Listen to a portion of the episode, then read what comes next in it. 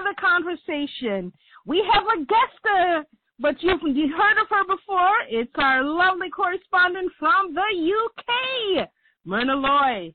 She is the founder and managing editor of Black Bright News, which can be found at issuu.com backslash Black Bright News. However, in keeping with the times, she frequently vlogs on current issues on YouTube, so hard copies are produced biannually. Myrna Loy, aka Lady Loy, is also a DJ and radio presenter on Lovers Rock Radio. Lady Loy enjoys supporting artists' journey to recognition and constantly headhunting new reggae artist Lady Loy sets the gold standards for reggae on Lovers Rock Radio. So it's loversrockradio.com on Fridays um, from 8 to 11. That's UK time. Lady that's- Loy. What? Go on. No, it's Maybe- seven till nine UK time. 7 to 9 UK time. Okay. uh, sorry. Uh, Lady Loy has interviewed celebrities such as the Guinness Book of Records, skateboarder Martin Dayton, multi-award winner author Ego Code, Clayton John Anger, reggae artists such as Iba Mar, Milton Blake, Cargo, Bungo Kenny, Steel, Tezza, Backbones, French Job, Leroy Gibbons, The Tenors, to name a few. Life experiences, failures, um, have led to successes. what drives Loy to be prolific. Loy is a publisher of Black Bright News, as we stated before. My co-host, Chris Daly, will be doing the interview, so take it away, Chris. Thank you, Janice, and welcome, Myra. It's good to dialogue with you again. Okay. Great. We've had the privilege of dialoguing in the past, but we have new listeners. So if you could take a moment and just share a little about your Jamaican roots for us. Well, I'm born in the UK. My parents were Jamaican. My mother was born in Clarendon and my father in Christiana. But my embryo was conceived in Jamaica. Um, Okay. I visit Jamaica. May, I haven't visited there recently, but I've been there about five or six times. Okay, great. What got us together the last time and what's getting us together this time is immigration. Yeah. Our, our dialogue today is about um, immigration in the UK. How did your folks get to engage with um, the UK? When you say engage with the UK, what do you mean? As far as make their immigration to the UK? Um, do you mean when my parents came over? Do you mean their journey to the UK? Yes, yeah. What? How did they? Yes. Okay. Um, well, my mother, she came over in 1952.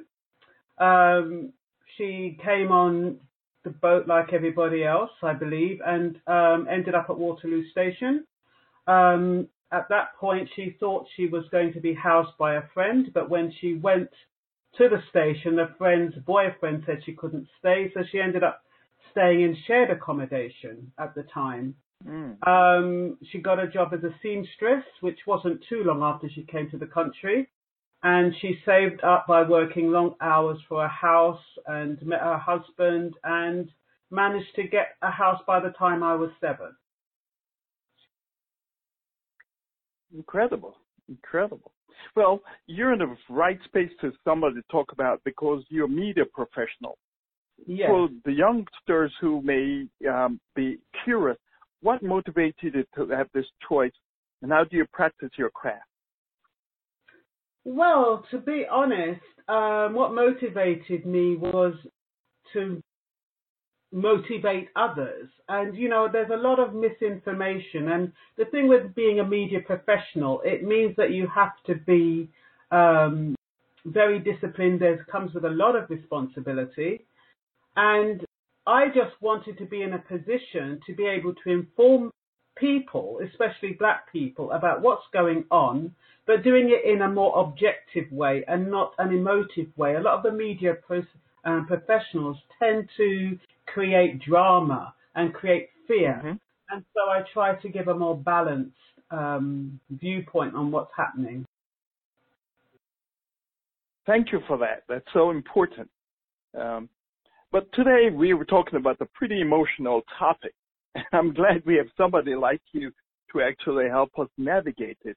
Is that of immigration practices in a world where nationalism is taking root? Uh, what's your sense of the spirit of the day um, in your country that Brexit and other issues are at the forefront? Okay, well, um, I think what's at the root is the change of immigration. In, in 1971, they had an immigration policy, and the immigration policy gave Commonwealth citizens the right to remain. Now, when my mother came over here in 1952, she was actually a British subject.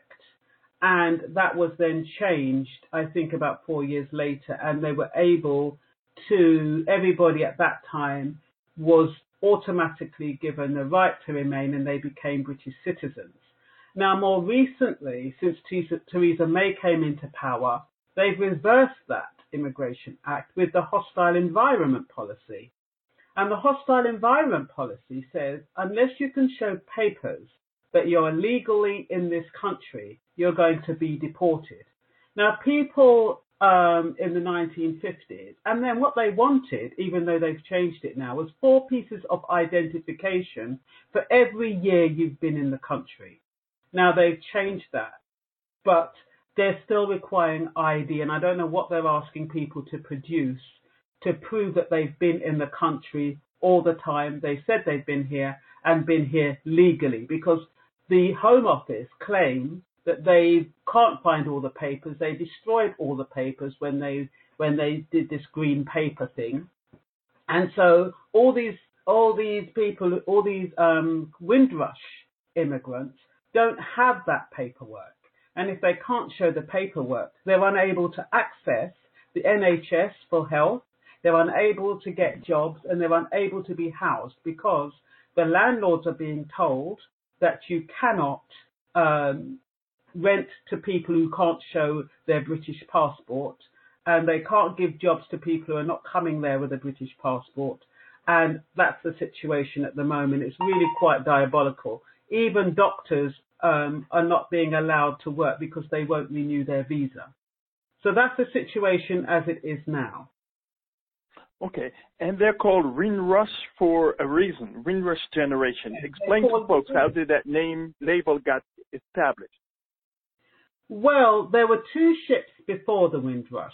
Those two ships, I think, um, one of the gentlemen came on the Jasmine, and they the the ships that came before the Windrush were actually um, cruise ships, and so but the Windrush was the first um, charter um, boat to bring people from the Caribbean, like Jamaica, to the UK specifically to work, specifically based on invitation. The ones before that might have come through the army, they might have come through other means.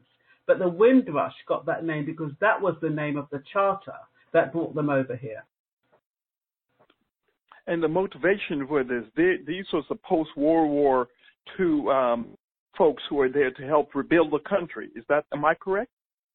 Yeah, but the motivation uh, behind this atmosphere now is because Theresa May promised to reduce immigration.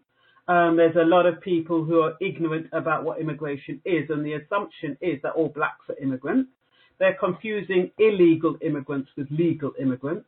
There's an unclear policy, there's pedantic practices, there's not an understanding of what the Nationality Act of 1948 means.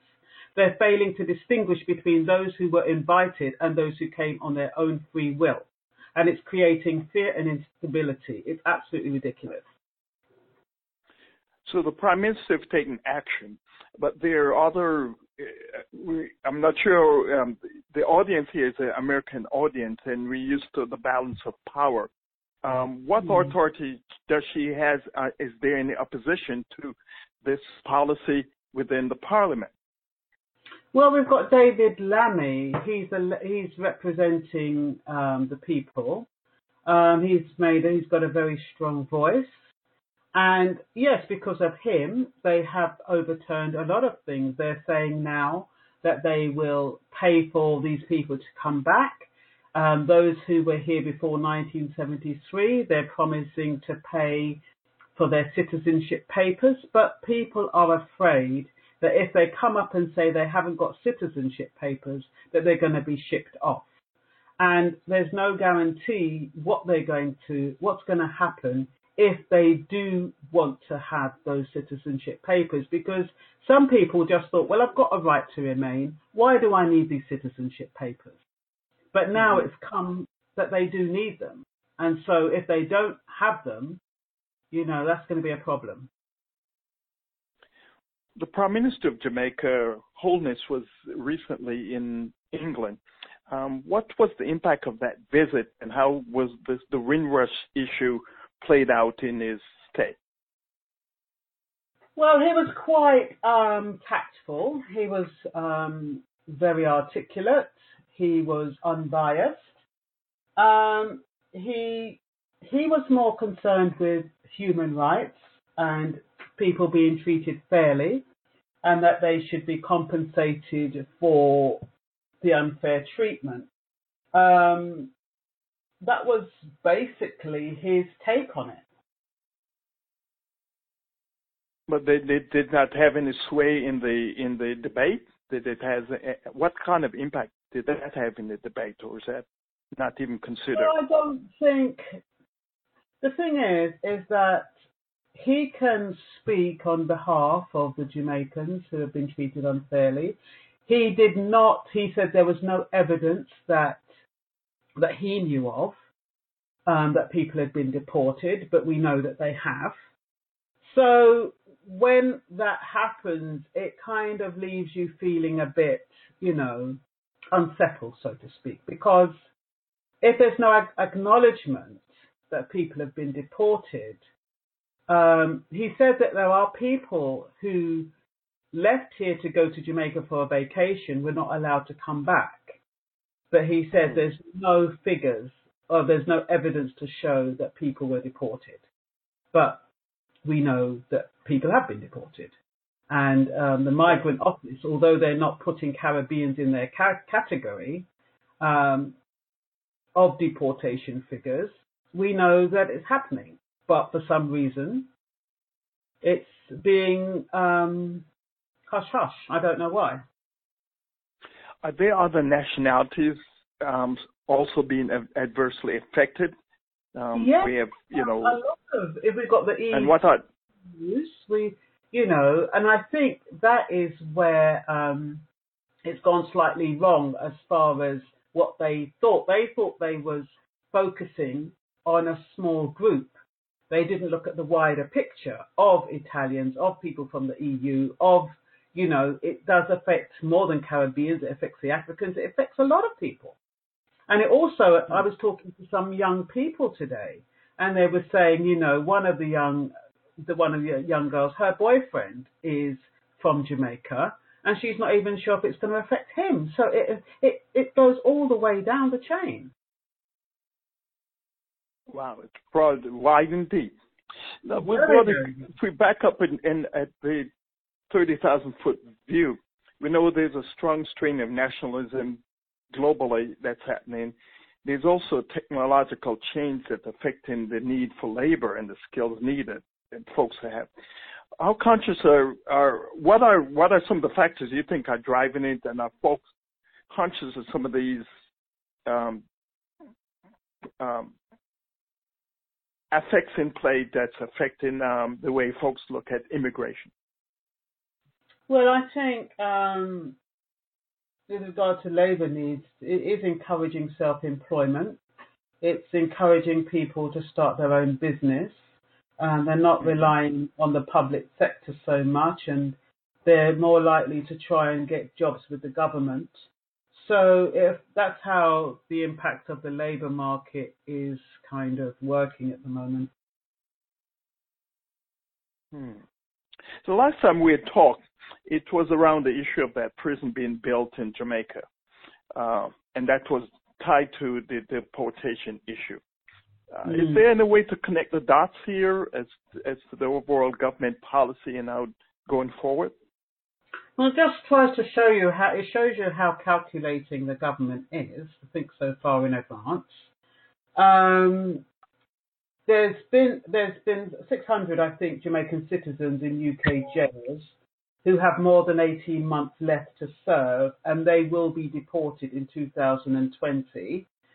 Um, mm. I'm not quite sure even now if Jamaica took the 25 million to build the prison. I remember there was, back then there was some kind of debate on whether they should or whether they shouldn't. But I think, from what I've read, it's likely that they were kind of forced to because what the UK is saying is that they can't pay 36,000 to um, to keep um, looking after their people. So, um, so thirty six thousand pounds a year to to man to yeah. for each prisoner. Yeah. But yeah, for each prisoner. So in, two, in 2020, um, Jamaica's going to get an influx of about 600 Jamaicans who've been who finished their jail term. Mm.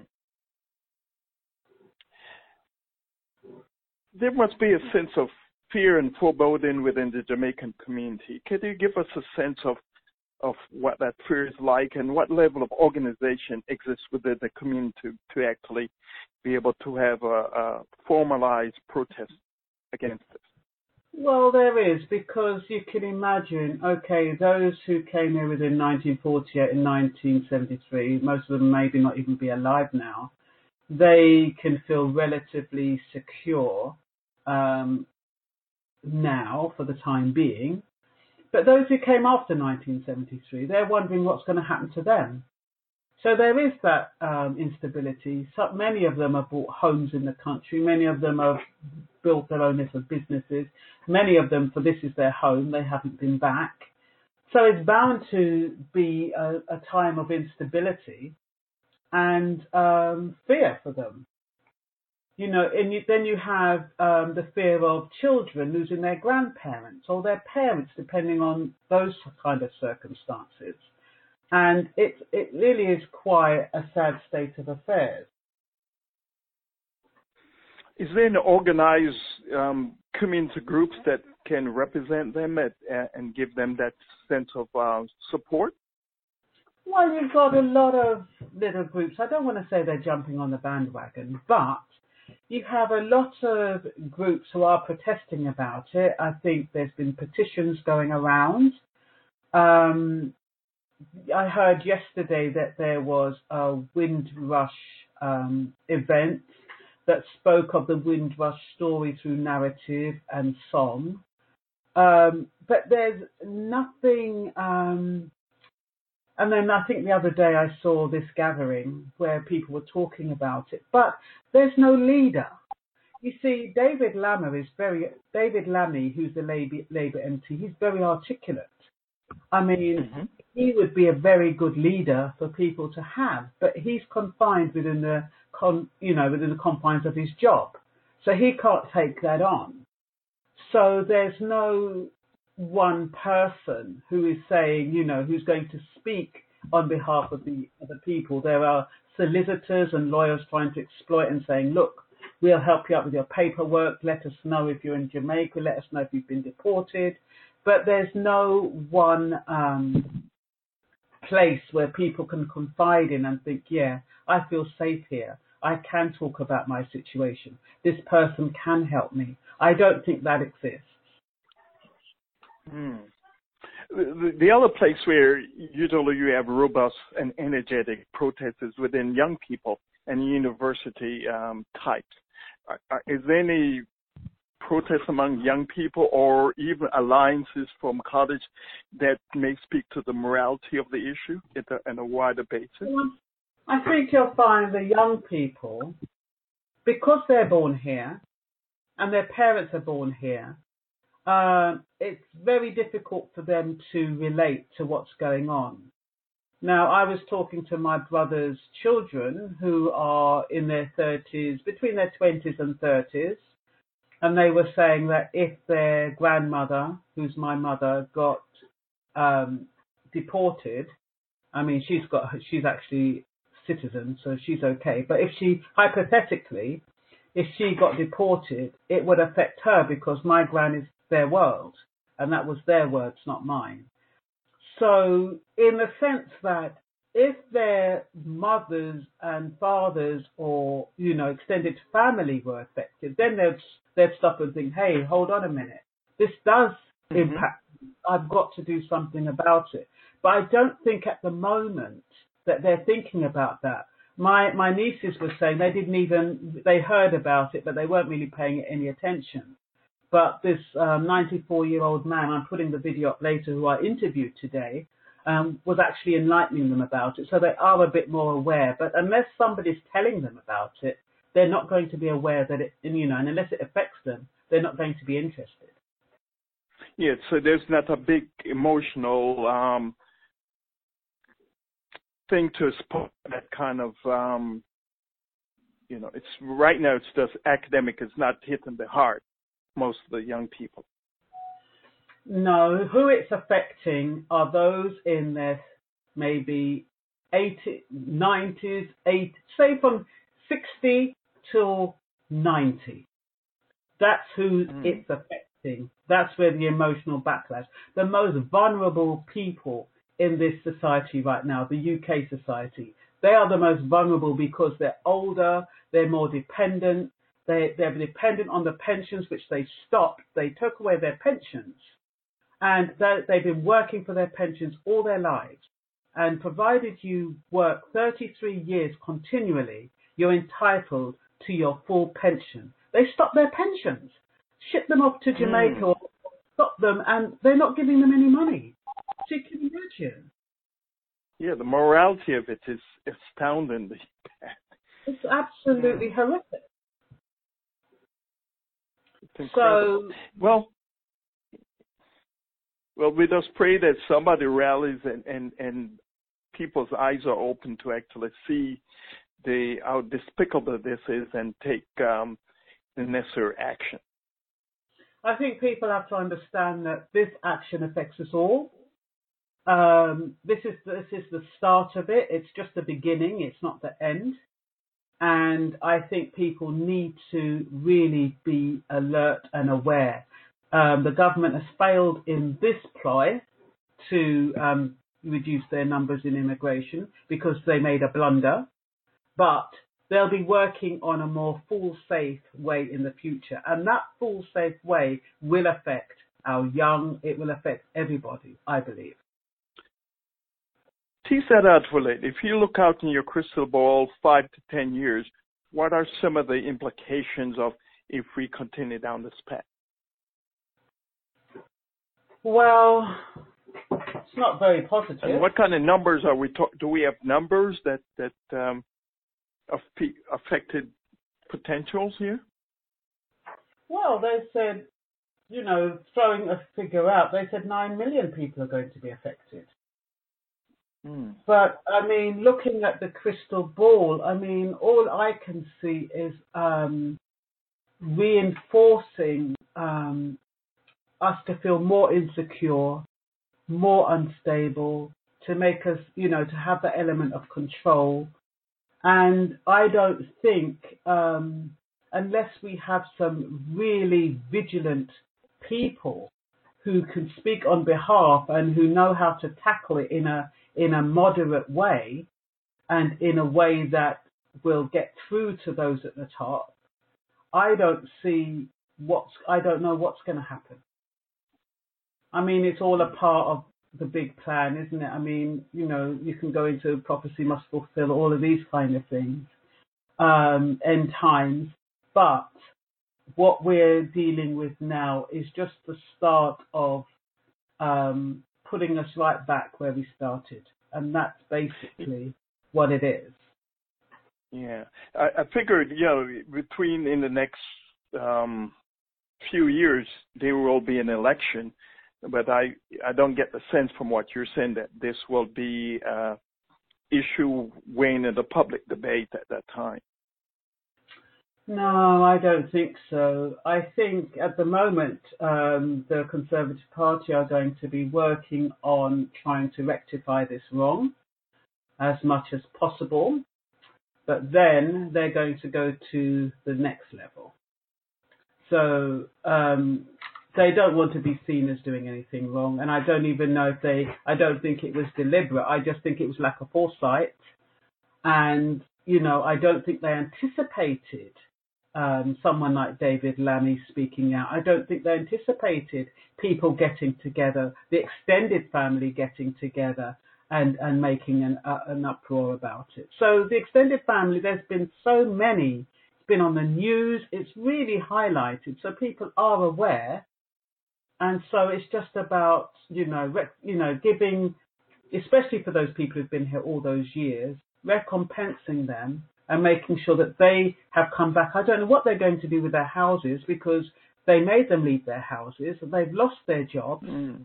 So when they, even if they were allowed to come back, what are they going to do? How secure are they going exactly. to feel? So it's a very, very difficult situation.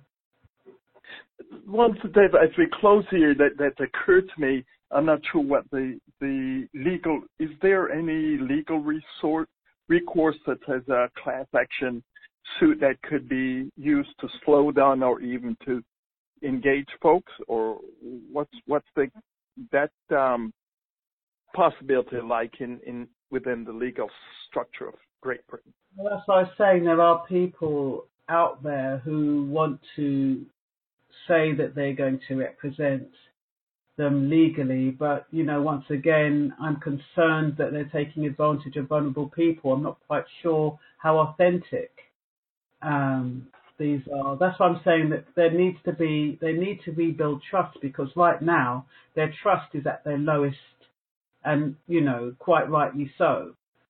So we need to know that if there is a legal representative, I haven't seen one. I've only seen a couple that have written to me and said, you know, oh, if you know anybody um, who's affected by the Windrush, put them in touch with me. I don't even know who you are. You know what I mean? Exactly. So I'm yeah. to put anybody in touch with somebody who might exploit them and when they're most vulnerable. So I don't know. Maybe there are legal um, people out there, but I don't know of them to do it on a one-to-one basis doesn't seem to be to go. You'd need more like a class action uh, yes, to represent yeah. everybody, yeah, and and get that kind yeah. of um, yeah scale. Yes, exactly. Well, I'm I'm glad. Yeah, I'm I'm so glad that we have somebody like you there, keeping the us um, informed and um, keeping the larger community informed that uh, we can be educated and be in touch to support our loved ones, especially in their vulnerable years. So thank you so much, Myrna Loy, for your courage and doing this. Was people here? Do you have people here? I was going to say. I do. UK, I do. Family. I have an uncle there. He, he's retired a few years ago. I think I only have one relative still there, but I, I do have um, relatives there. So and he's okay, is he? Has he got all his papers and everything that you know of? Uh, yes, yes, from from all that I know. Okay, good. Okay then, well it's my pleasure. So it was um so to learn more about Jamaican diaspora, visit jamaicandiaspora.com. To learn more about Chris Daly, visit media two that's the number two grow.com backslash VIP. To learn more about Myrna Loy, Visit issuu.com backslash Black Bright News, uh, loversrock loversrockradio.com, facebook.com, it's Luton Loy, Twitter, lady underscore Loy, Instagram, Empress underscore Lady Loy, Mixcloud, um, dot com backslash lady hyphen Loy. Myrna, we hope to be talking to you again on other important things back over in the pond, and we appreciate spending some time with you. Bye now. Thank you. Bye bye.